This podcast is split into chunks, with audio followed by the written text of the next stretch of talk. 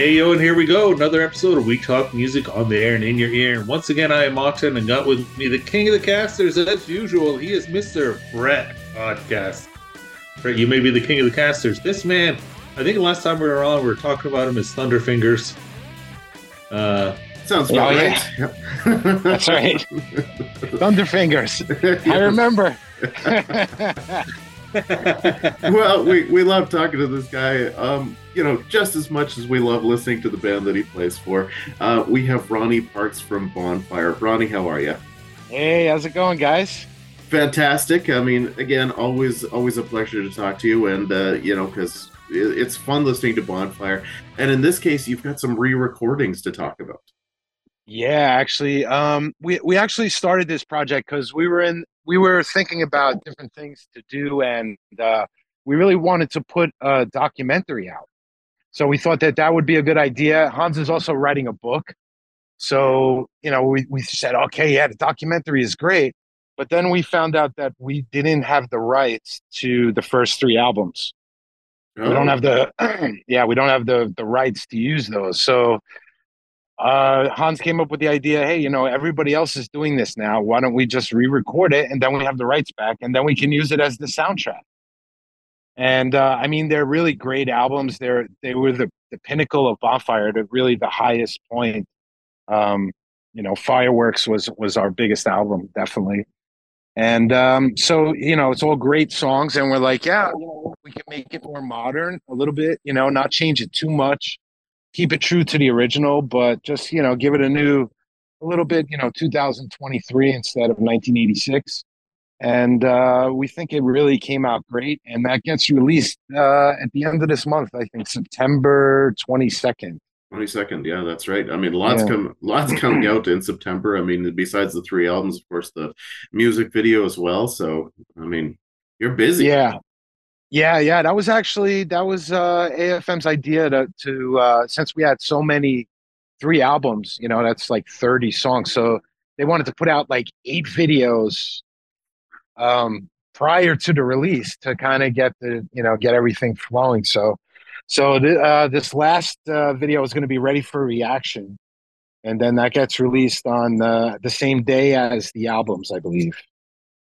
So yeah, it should be really cool. I mean, I think it sounds great. Some people like it. Some people are like, "Oh, why record an uh, old album?" or "Oh, Klaus is the best." Yeah, it's always the same type of thing. And hey, uh, there's nothing against Klaus. This isn't a competition between you know. It's the same band. It's okay. There's different members, but the the songs are the same. It's the same band. It's the same. Uh, mastermind you can say. He was you know the writer of the songs. So it's not even like we're really he's he's just redoing his own songs. So uh you know i don't know i don't see the real issue with it but you know some people do.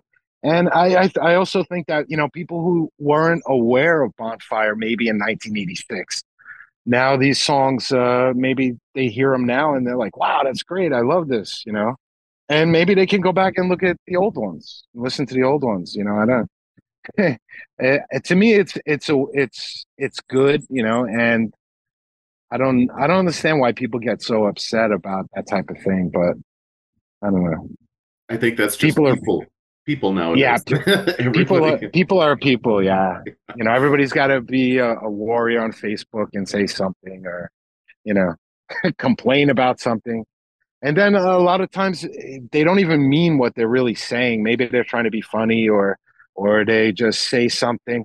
But i mean i know a lot of other bands and a lot of other people they go through this same issue. You know queensryche went through this and and of course van halen's the most famous one you know where a swinger a singer gets switched and you know there's the david lee roth fans and the sammy hagar fans and it can never be better than with david lee roth. But then you know the biggest selling albums actually were after david lee roth.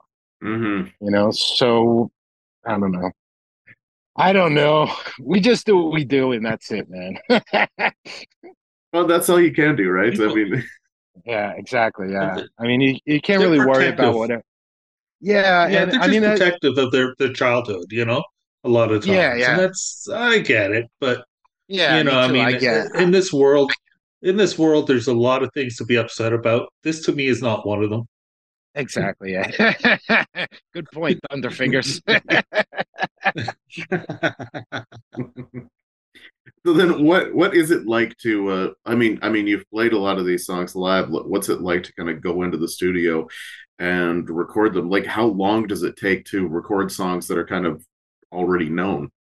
Well, yeah, I mean that was the that was the crazy thing because uh, you know we also we had a, a vocalist change mm-hmm. right at the beginning of this whole thing. So this whole thing was actually planned with our previous singer Alex, um, and then it was all recorded. Everything was finished, and Alex quit the band. He got in. Uh, him, him and Hans had an argument, and things didn't go well between them. And then Alex just said, "That's it. I'm I'm out." You know, and um, so then we were stuck with okay what do we do with these albums now? We just recorded them. They're scheduled for release. Uh, everything is done. The, the artwork's already even done. So what do we do now? So do we release it with alex or do we get a new singer? And you know we said well okay well we have to continue. We're not going to just stop now because alex left.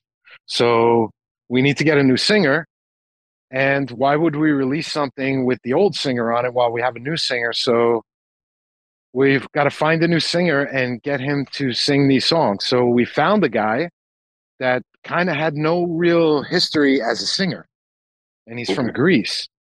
And uh, actually, he was a guitarist in a support band that we played for that uh, that opened for us in Greece.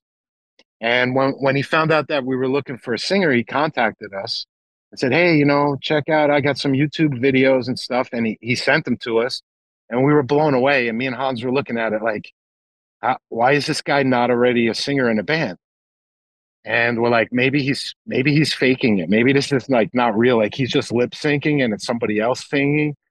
We're like, how can this be? So so we took like two, I think two or three of the tracks that were already recorded on the album. Uh, I don't remember what songs. One was "You Make Me Feel," and uh, I don't remember the other two. And we sent them to him and said, "Okay, sing on these at your house and send it to us, and let's see how that goes." So we did it, and he did some really cool things in there. I mean, we were like, "Wow, that was amazing! How did he do this?" Like, okay, this guy's this is the guy. So we we brought him in. Uh, he needed a little bit of help with his accent because his accent was a little bit heavy but his talent for singing is incredible. And he sang every single song on those three albums, which is an un- unbelievable task in like 12 days. Wow. So he was singing like four songs a day, he was singing basically. It was incredible. And he was able to just like change melodies. And because, you know, Hans's other thought was like, I recorded these albums already and especially Don't Touch the Light. That was the first one. The quality is not really that good on these. And this is also that's the one album where we tuned to standard tuning, uh, A440. And now we every other album after that and live we tuned down a half step. So um, you know, we were like he he, he just said I, I want it to be heavier, I want it to be this. And with Alex, you know, Alex's strongest point in his voice was the high notes. So Hans had the idea of, well, this whole album, let's tune down the whole album a whole step. So it'll sound way heavier. And I was like, well, I don't know, man. I don't know if we should do that. but uh, we did it and it actually came out really good. So so there was some songs where it was like for for dying now, it was either too high or too low. So he had to find some some place like so we're in the vocal room and Hans goes, "Okay." So we he starts singing one of the songs and it's like it's too low. It just sounds weird, you know, singing it the normal way. So Hans goes, "Okay, sing it uh, an octave higher." Oh, that's too high now because now we, we tuned down the whole song a whole step. So now the singing is too high. So he goes, "Well, just sing it somewhere in between." so I mean, we're looking at each other going, "What in between? What does that mean?" and and he just did it, and I was like, I couldn't believe, you know, that really takes a lot of talent. There's not like you know, you a lot of guys have to like practice what they're going to sing or work out what they're going to do, and this guy just on the fly can just change anything. So, so we're really, really looking forward to the new stuff.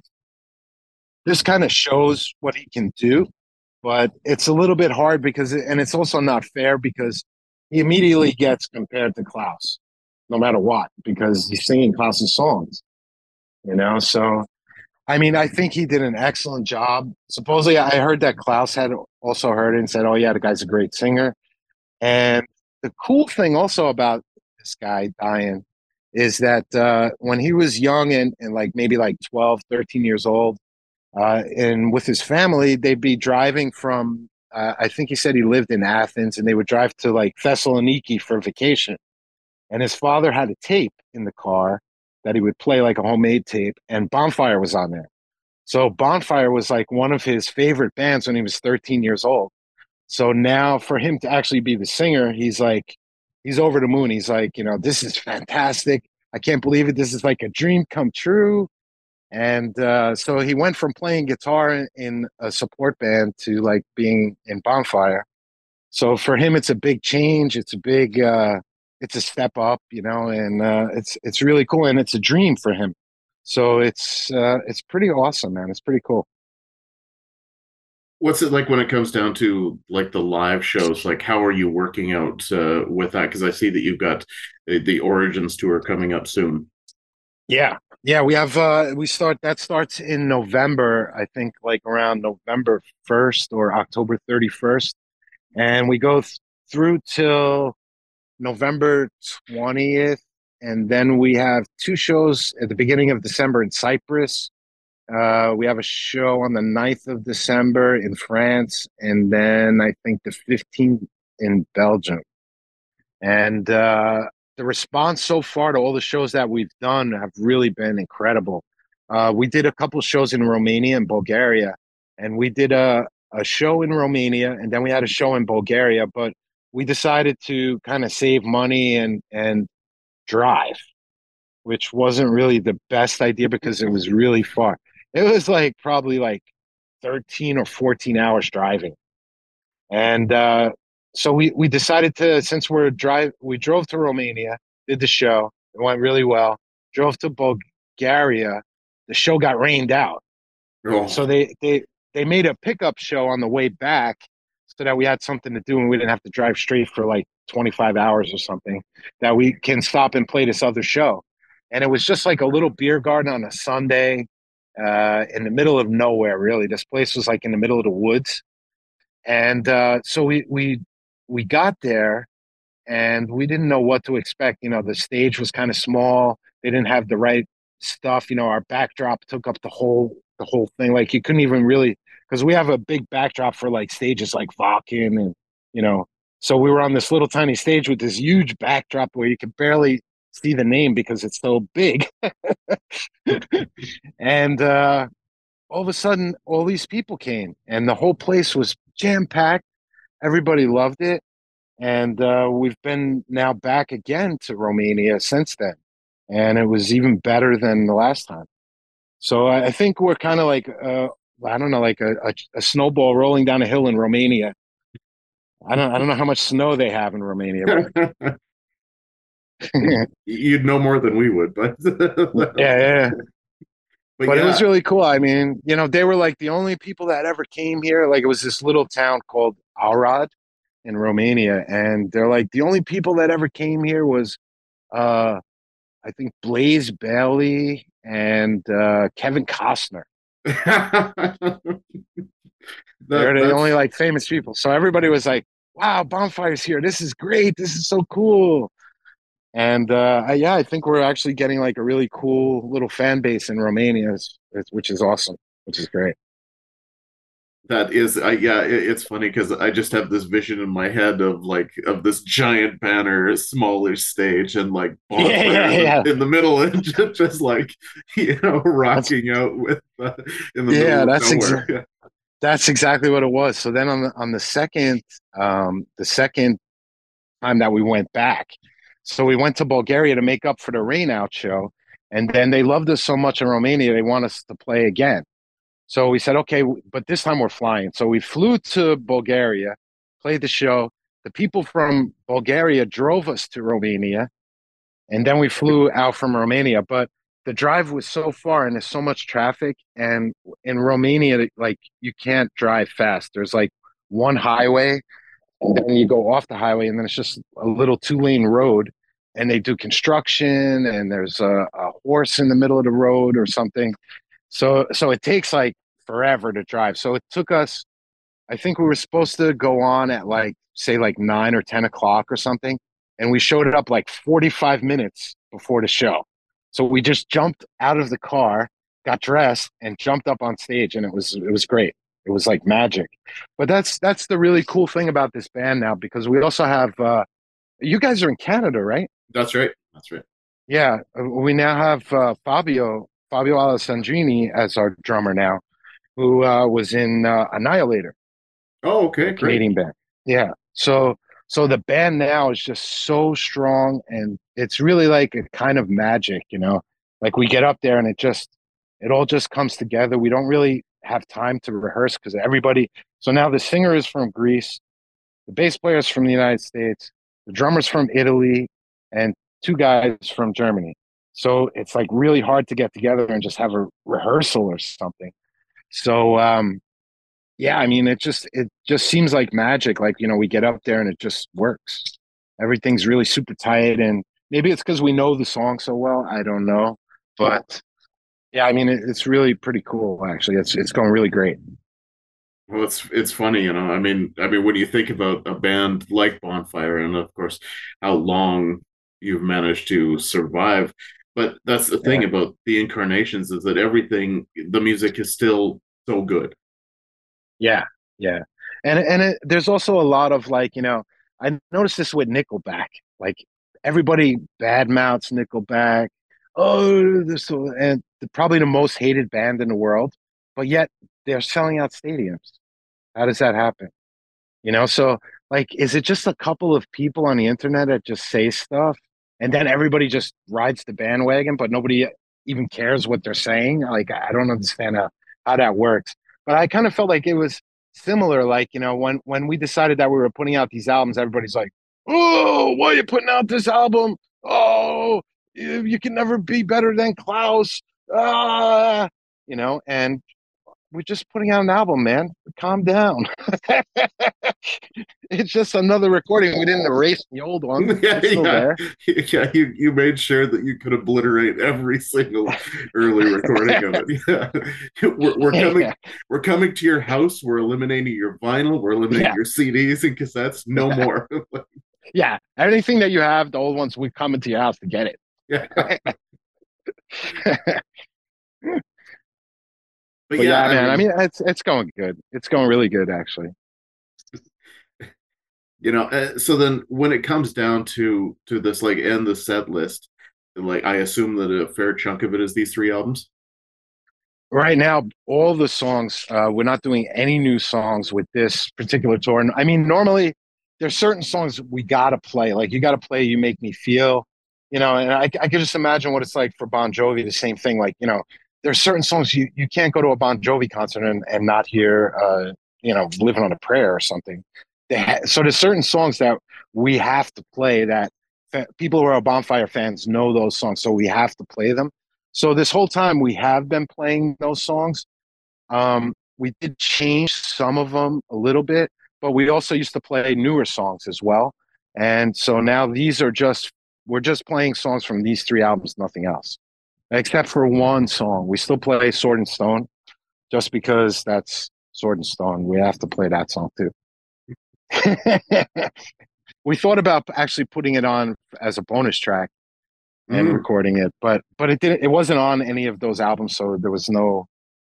Yeah, there was no point to put it on there. We wanted to try kind of keep it true as to what it was, you know just just change one of the lines and then and then be like oh, look it's a new version yeah no i mean we just uh we changed like some like a, a lot of the bass parts are a little bit different because it was a more staccato type thing and, and hans wanted a more modern sound uh you know so using a five string where maybe he used a four four string before.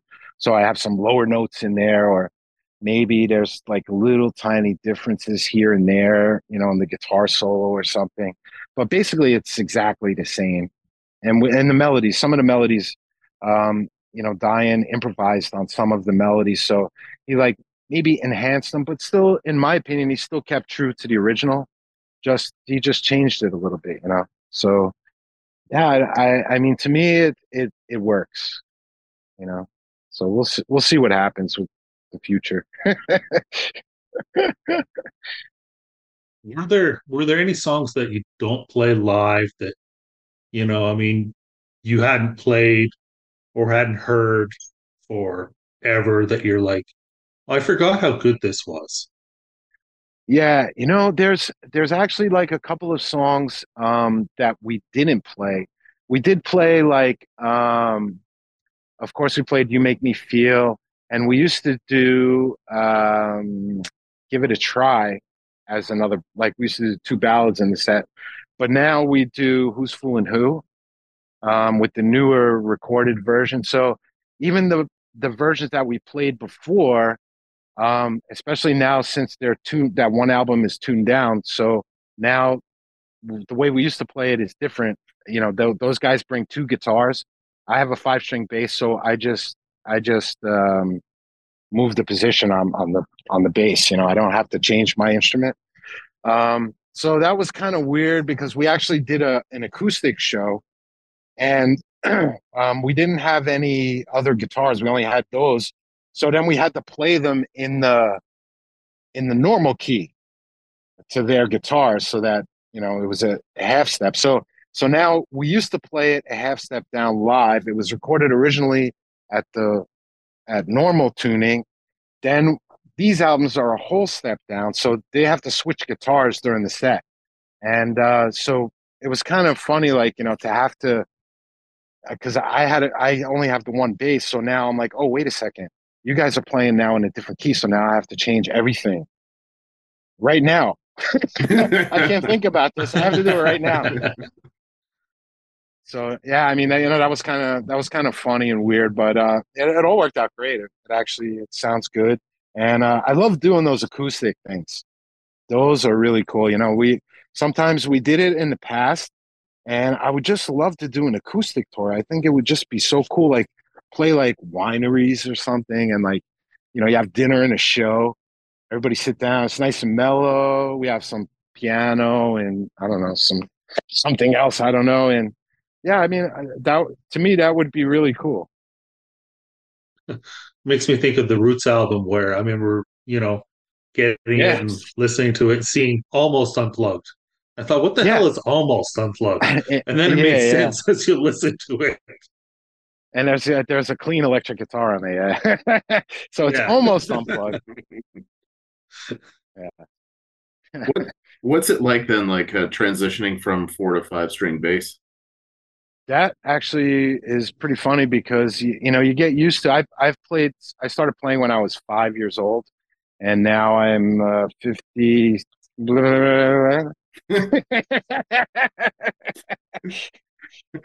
so uh, yeah you know i have quite a bit of experience and on a four string you know your your bottom string that faces you is a is an e but on a five string bass that bottom string is a b so the notes are all in different positions and and mentally you know you're used to you get used to that one fret there on the top string is is an a and on the fifth fret but now it's an e on the on the five string.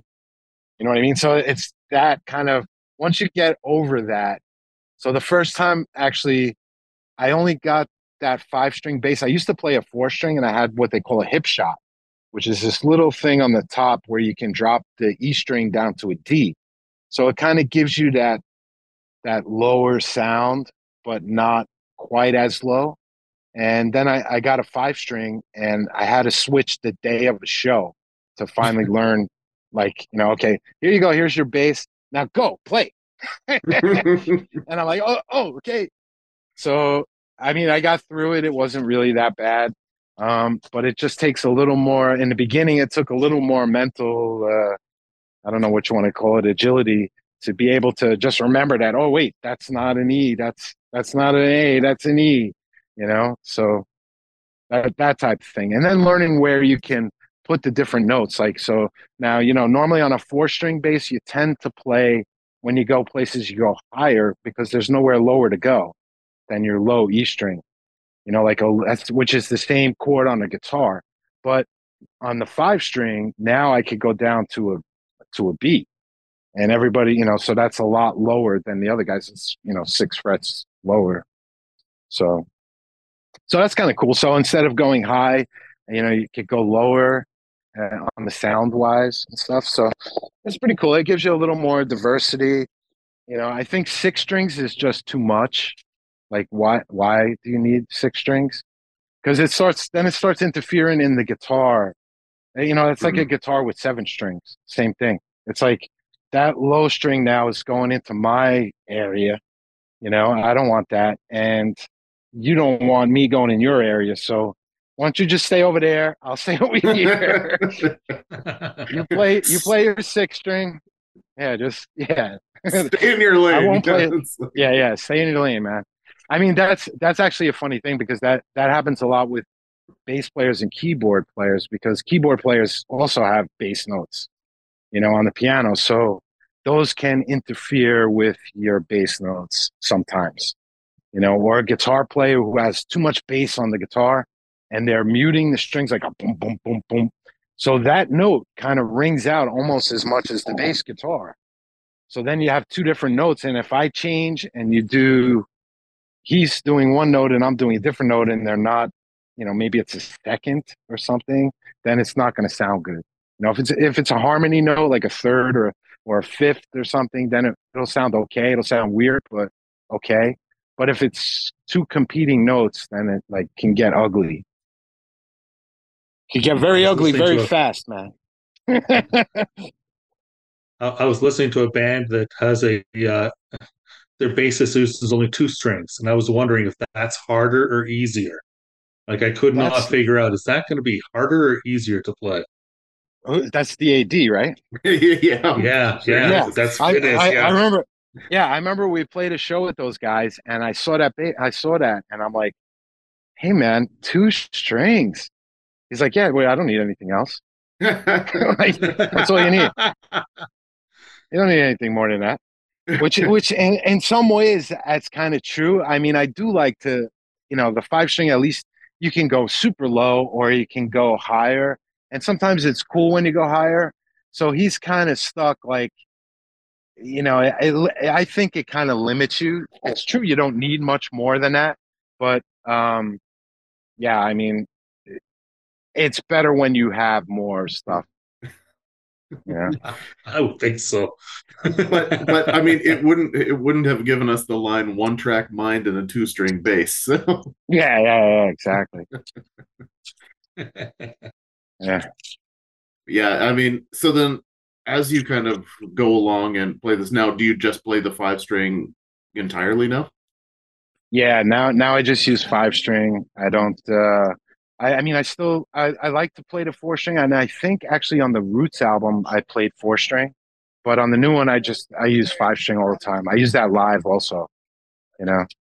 It's just because it does really have a different a different low note. I mean, I was kind of blown away the first time I ever had the five string, and I I told you like I I used to detune the E string so that I get that little bit lower, but it's not the same. It's like that last string is just really like a really thick string and it really has a lot of bass. So when you hit it, it's like, you know, I can't, I can't do make the, I can't make the exact sound, but you know what I mean. Other, otherwise, you'd be singing then. otherwise, yeah, yeah, otherwise, yeah, of course. How many basses do you like generally take with you when you go out on tour? Um, we have I have two. I have a backup a spare bass, which is really like a cheap one. I think it's a Squier or something, a nice Fender, but it, it actually works great. It's a little bit on the cheap side, but that's my spare. And um, then I have another one. I have a Charvel. Both of those guitars live in Germany. Um, and then I have a few here at home, like maybe two or three at home, two in Germany, and the rest of them I have here. That's not many. We hear people that are like, "Well, I got thirty basses, you know, and like another Yeah. fifteen guitars," and it's just like, uh, you know, Yeah, you wonder I- I why mean- you need so many. But Yeah, do you really need so many? Probably not. Do you, you know, but some people, I, I mean, I would love to buy more guitars, but I just can't afford it, be honest. I mean, I, I don't know. I, I can't see myself buying 20 bases or something. And then where the hell am I going to keep them all? yeah, that's, You know? that's for sure. yeah, I mean, it's it's enough that uh, that yours are separated by continents. So Yeah, yeah, exactly. And I mean, that was funny too, because in the beginning, when I had the five string, that was the only five string I had. So I left it over in Germany. And then when I'm here and I wanted to practice or go over the songs, I'm like, well, it's not really the same thing if I practice it on a four string because I don't have that low string. So I would uh, take, I bought a, a set of five strings and I just took the bottom four and put those on the four string. So it was a five string without the higher string. so I mean, it kind of it, it it allowed me to rehearse at least at home. But then I, I'm like, okay, this is stupid. I got to buy a bass. So I bought another one. yeah, that would. Uh, I mean, I appreciate your ingenuity to, to get Yeah, I mean, somehow you have to somehow you have to make it work because it would have been bad if I couldn't practice, you know. Mhm. and I didn't want to borrow something from someone, so I so I just I just put the bottom strings on there, and then it was like almost the same. And I had to just use my imagination for the higher string if I ever used it, you know. oh yeah, that's it. do you practice a lot? Is, is it something you you do regularly, or is it as you Um, are get I- going I- I into a, an album or a tour you I- practice? but I actually don't practice as much as I should, or like some people are actually surprised, like my wife, like how much I actually practice, and then I jump up on a stage, and she's like, "How did you do that?" you know, you haven't even touched the guitar for two weeks, and you just jumped up there and started playing. but yeah, I mean, I, I don't know. I, I think at some point, you know, the practice is good, but I've really been playing so long that it's like it's it's second nature to me. It's like riding a bicycle. So I kind of don't really need so much practice as much as like rehearsing the parts. That's more what I'm practicing. Like, okay, you know, the song has this little part in it, you make sure you get that riff and oh, it changes here or that type of thing, you know. So that I always do before before we go on tour or something for like, you know, maybe three weeks. I'm just running over the material that's the set. You know, I just keep playing it over and over, listen to it in my car. So that's just totally ingrained in my head that I don't have to think about it. I don't have to worry about anything, you know, like, oh, how does it go? Because that's the biggest that's the biggest mistake, like uh, not a mistake, but when you get panicked when you're on stage and like, oh shit, how does that go again? Then you're gonna forget it. But if you rehearse before, you kind of become like a like a wind up monkey where y your body just does it on its own. As long as you don't question yourself, your body's going to do it. But once you start questioning yourself, then you mess up. well, you said you were five when you started playing bass. Is that right? Yeah, well, I started playing guitar at five. Guitar. and I five. switched. Yeah, and then I switched to bass Okay. in like t- 2006, I think. Okay. Okay. I think. Five yeah. years old to know already what you want to do with your life, and, Yeah, and go forward and actually accomplish it. That's amazing. yeah that's kind of very like it, it's it's kind of weird like I, a lot of the people that i saw in the clubs when i was uh you know 16 and 18 when i started playing clubs not many of those people are still around i mean of course the Trixter boys were Mhm. from the same area and uh those guys of course are never ending playing with everybody like pj and and steve brown you know but we all used to play in this little club called china club in Hillsdale, New Jersey, and um, they had uh, a Sunday night like thing that would go from like 6 p.m. to like 10 or 11 or something, and it was for all kids underage. They didn't serve any alcohol, and it was just the bands. But the bands were Trixter, you know, the bands I was in in the past. Um, who else was there? Um, you ever hear of a band called Hours? Mm, can't say as I have. Right, I Yeah, really. oh. Um, they're they're a little more of a, a modern sounding. Uh, Jimmy Necco is the singer. Those guys also from the same same area, and um, so there's not many people that I see that I used to play with that are still doing it at this age. You know, the most people got married, have kids, have a job. There's still some that are playing, and some that are still playing professionally. Of course, they at back then they were the you know the the higher level guys. So they're like in cover bands and wedding bands, and some are in original bands, but not many. Um, but yeah, it's it's kind of weird that you know you you start out something so young, and I knew what I wanted to do, and I just didn't give up until you know people call me a rock star, but I don't feel like a rock. Star. You know, it's like hey, rock star, and I got to turn around and look. Is there somebody behind me? well, that's they call you Thunder Fingers, though, you turn right. exactly. Yeah, well, that I know is me. Yeah, I I mean, that's why you need to add that to all the albums. You know, it's just like Ronnie Yeah. Thunder Fingers Parks. Then, yeah, yeah, then you're a rock star for sure. yeah. yeah, absolutely. How much time do you spend in Germany, like versus the U.S.? Wow, that's a good question. I mean, um, I used to spend a lot more time there. I, I the most time I think I've ever spent there was probably four months or something. Um, but for eight years now, I've been going back and forth, and I go for like two weeks, then I come home, and I'm home for two weeks, and I go back for a month, then I come home for a month, then I go back for two months, then I come home for a month, then I go back for a week, and I, you know, it's like all constantly going back and forth. Uh, you would think from all the time I've been there, I could speak better German, but I can't. It's super, super hard language. But I'm actually good enough that I can understand what people are saying, and I could go into a store and order stuff, and I could get around like on the trains and the buses and everything, you know. So I, I know some, but I, I'm not like a fluent German speaker. It's just incredibly difficult, incredibly difficult because they have so many different dialects, and you know the people from up north say different things than down south. Like a like a, a Stein is a is a stone, but and so in in Bavaria or like South Germany they'll say Stein.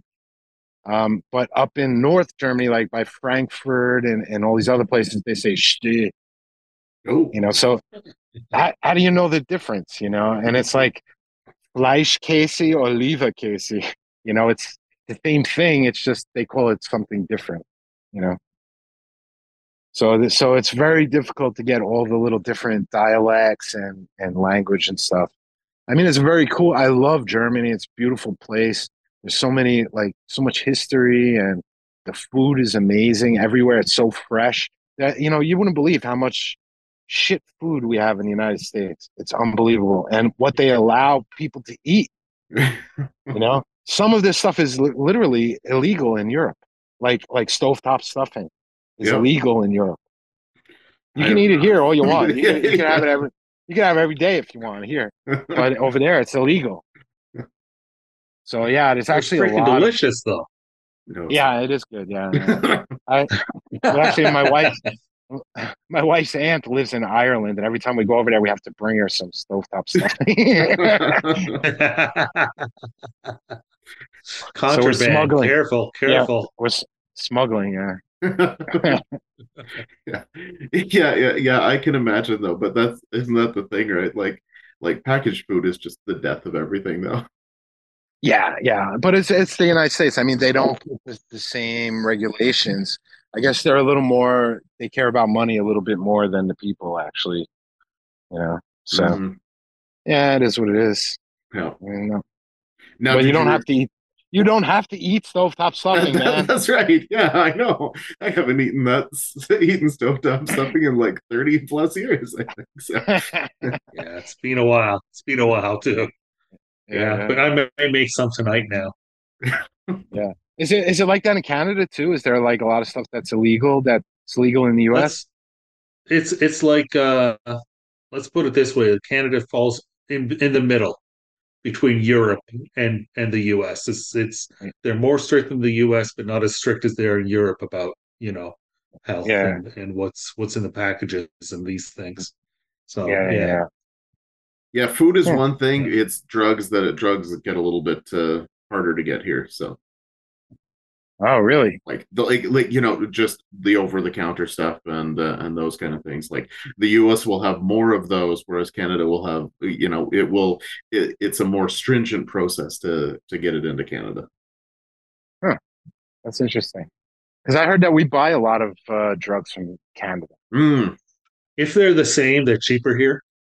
You know, Yeah, I'm It's- sure. it's, It's a probably cheap, yeah. If they are the same, but Yeah. uh, but we don't have as many, you know, uh, available. Put it that way. So Strange. you know, we you can get boner pills both places, and that's really what counts. Yeah, as long as it works. As long as the, as long as you get a hard on. for for no more than four there. hours yeah, it's it's the end result. We're all getting a little older, you know. I mean, let's be honest. Uh, yeah, yeah th- th- there's all fives in front of our ages here right so, yeah. but uh Nice. so Canada's yeah, it's it's interesting. Yeah, I mean, it's it's uh, I haven't been to Europe in forever, but uh, you know, I mean, I'd like to see. I mean, I think it's twenty years since I've been there. I'd like to go and just see the the changes and and and you know, because it is. I mean, I think they're they're evolving as a society quickly too, right? So, you know, Oh, yeah, just totally. see the different Yeah, I changes mean, and the different things. I- Yeah, I noticed like Germany kind of mirrors the US in a lot of ways. Like a lot of things that get popular here get popular there. Um, not so much in the rest of Europe, but definitely in Germany. Like they kind of follow along the same types of of things, uh, which is interesting. Um, I was actually supposed to move to Ireland during right before COVID, when COVID hit. So I and right now I can't. I'm still trying to move there just because I'd be closer to the band and be easier to to travel back and forth. But it's like they're having a housing crisis there, and um, you know it's just it's really difficult. It's everything's super expensive, and uh, it was funny. Like w- when we did these shows to Romania, we had uh, after the show we had about three hours before we had to catch the plane. So instead of going back to the hotel and going to sleep, we decided to go to the bar.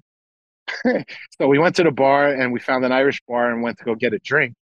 And uh, we sit down and I see the bartender there and I'm like, "Hey man, uh, I was I'm actually you know I go you from Ireland?" And he's we start talking and he's telling me about how in, he moved to Germany and he still has his Irish brogue and everything, and he kind of understands German and so I was telling him, "Yeah, I was going to move to Ireland," you know.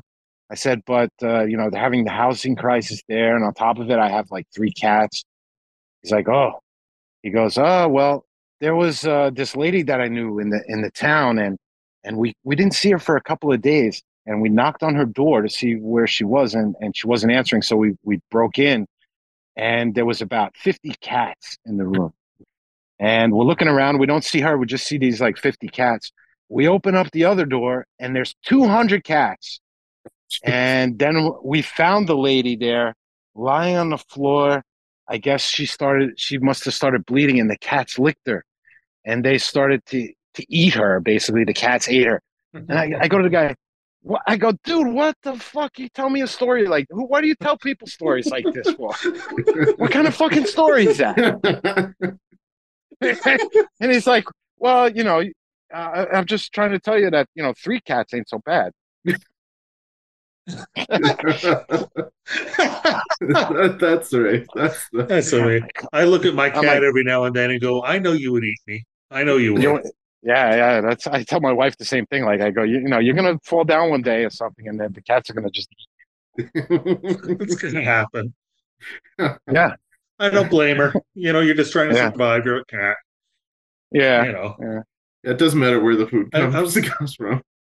Yeah, Yeah, I mean, yeah. I, I was thinking when you were talking about being in Romania and such earlier. I mean, I was thinking it's like you're you're you know getting closer to the to the the war lands and the the, the you know the different you know just Yeah. just all the the craziness that's going on over there and and uh you know i mean uh, does that affect Yeah. any plans that you guys had Well, I mean, it did in it did in the beginning when it first started. There was a lot of stuff going on, and there was uh, a lot of things with like refugees. Like there was some show we were supposed to play. I forget where it was, and maybe in Switzerland or Czech Republic or somewhere. And they were putting refugees in the club, so the club was closed. Like I guess so they were staging them there before they started to uh, to go anywhere.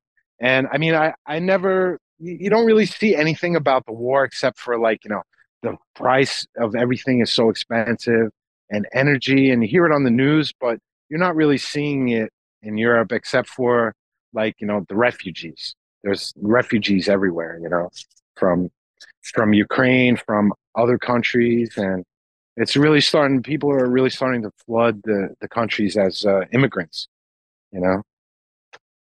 Well not really as immigrants more as like um uh, i don't know what you would call that you know people who leave for a purpose like you know like i have to get out of there it's too dangerous you know they're not just trying to move to a country or something they're like leaving for a purpose you know Yeah, yeah, the refugee kind of thing. Yeah. yeah yeah so yeah i mean that's that's the only kind of thing uh you see there and i mean uh, from from just being you know having previously played in russia and also belarus um I, I have seen how close Belarus is to Russia and how they're kind of conjoined in a way. Like, uh, you know, I, I- think it's pretty obvious. They call it White Russia. It's basically controlled by Russia. You know, they're not going to do anything that Russia doesn't want to do. They're only going to do what Russia wants to do.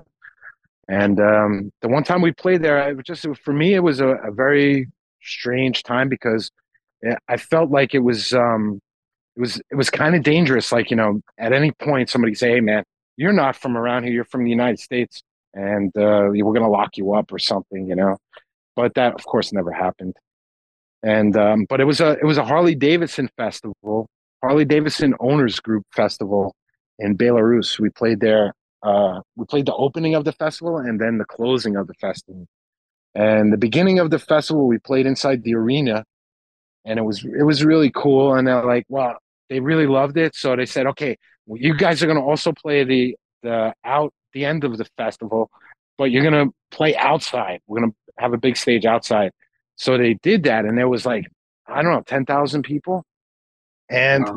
they're like, "Yeah, we're gonna we're gonna launch fireworks, uh, you know, near your last song. What's your last song gonna be?" And we and you know nobody knew at that point actually what the last song was gonna be. And Hans goes, uh, "Sweet Home Alabama." I'm like, "What?" So so here we are in Belarus playing Sweet Home Alabama, and they're shooting off fireworks, and I just felt so like strange, like this is so weird. It's like, uh, you know, the Harley Davidson group, they're playing Sweet Home Alabama and shooting off fireworks, and and meanwhile, I could just like walk off the stage and they could arrest me and, and kill me. I mean, j- just the simple idea of a German band playing "Sweet Home Alabama" in Russian in Russia, you know, like that.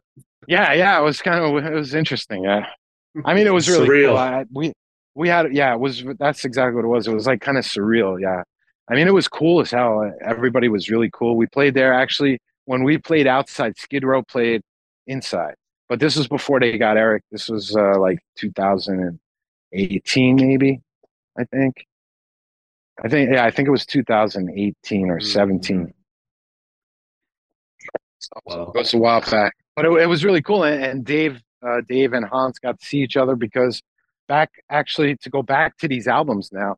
Um, when Bonfire was recording these albums, they BMG brought them over to the United States, and they stayed in New York and also L.A.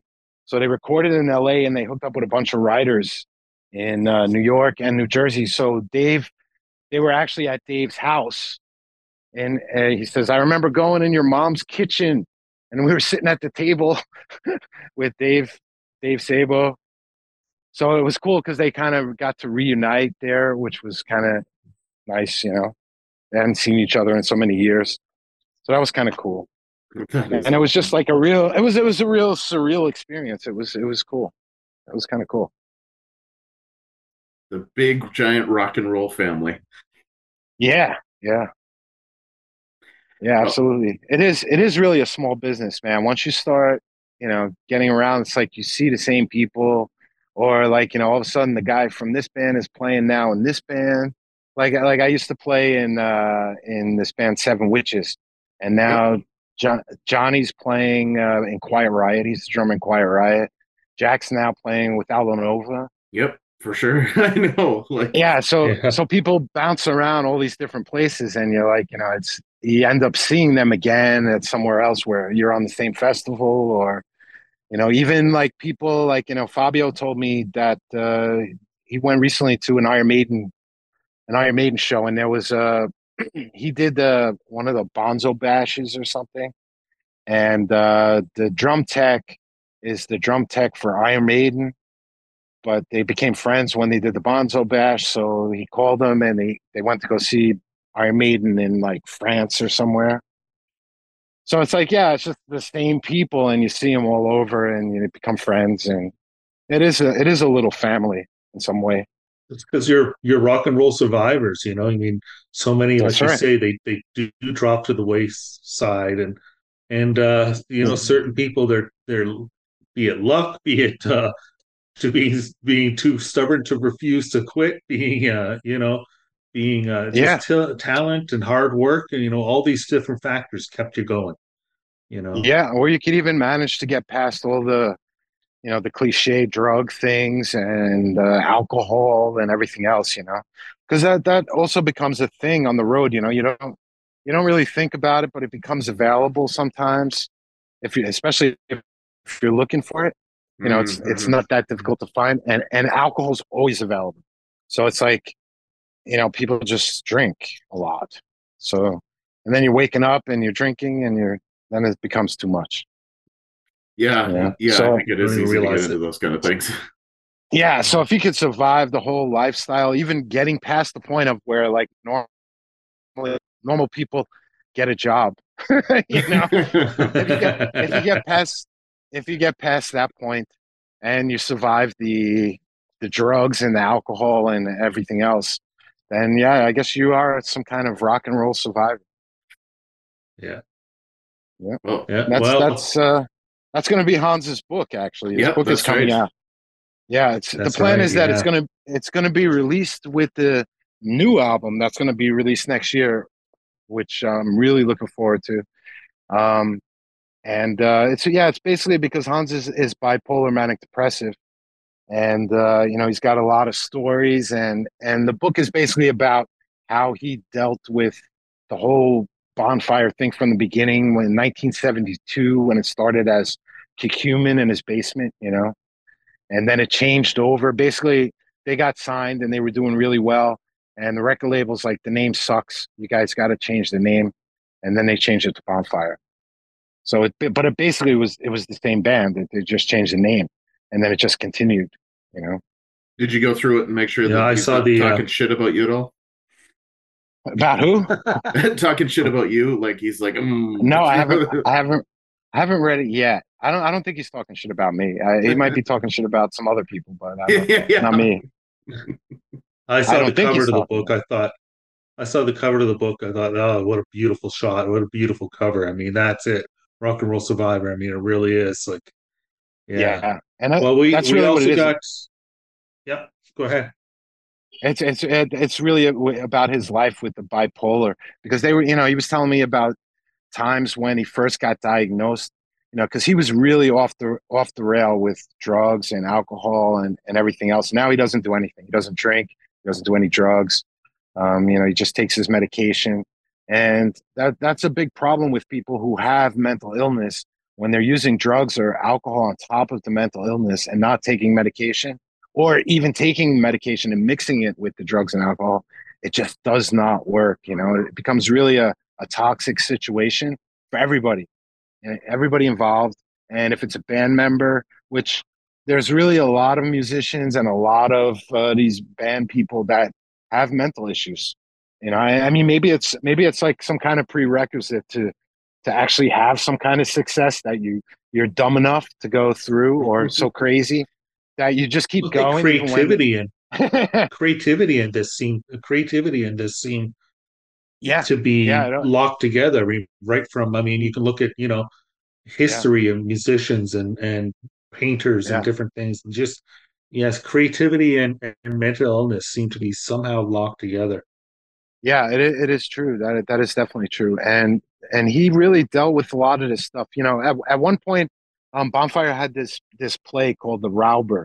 I think it was in the '90s somewhere. I, I'm not sure exactly the year, but um, so basically, it was a it was a play, and Bonfire was in the play, and they wrote the music for the play, and they performed in the play.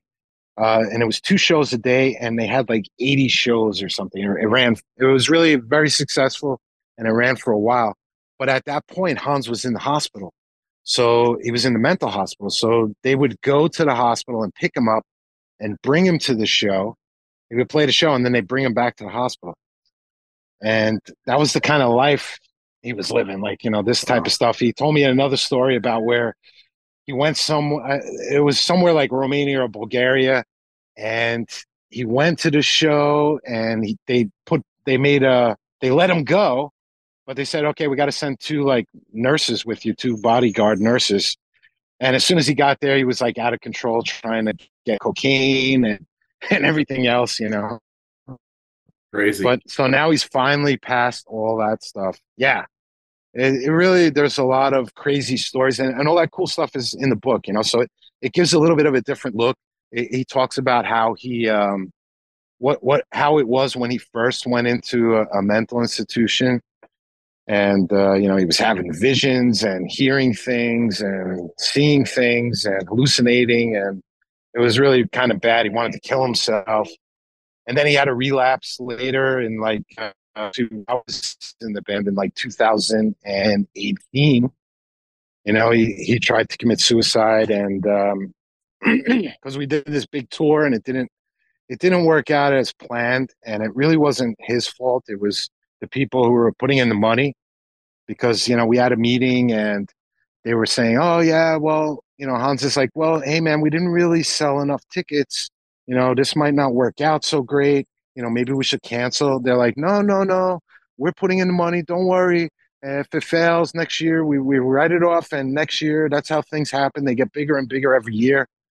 And halfway through the tour these guys pulled out money. Mhm. so the tour so the tour crashed and then you know hans was really just from all the stress because we had put out an album then we did this another album which was a double album then he was doing all the bookings for this big concert thing with all these different singers uh, that's basically the legends album yeah, I So remember. the- Yep.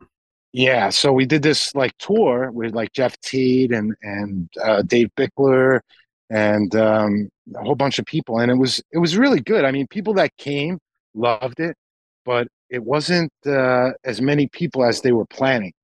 So some of the rooms were too big, and there wasn't enough people. So and then on top of it, when these guys pulled out, then that just crushed everything. That was like you know, okay, now nobody could get paid nothing's happening. We show up at a at a venue and there's no PA system, you know, all kinds of really strange things. So at the end of this, we had one show where we knew it was the last one, and it was like, okay, that's that's it, it's done.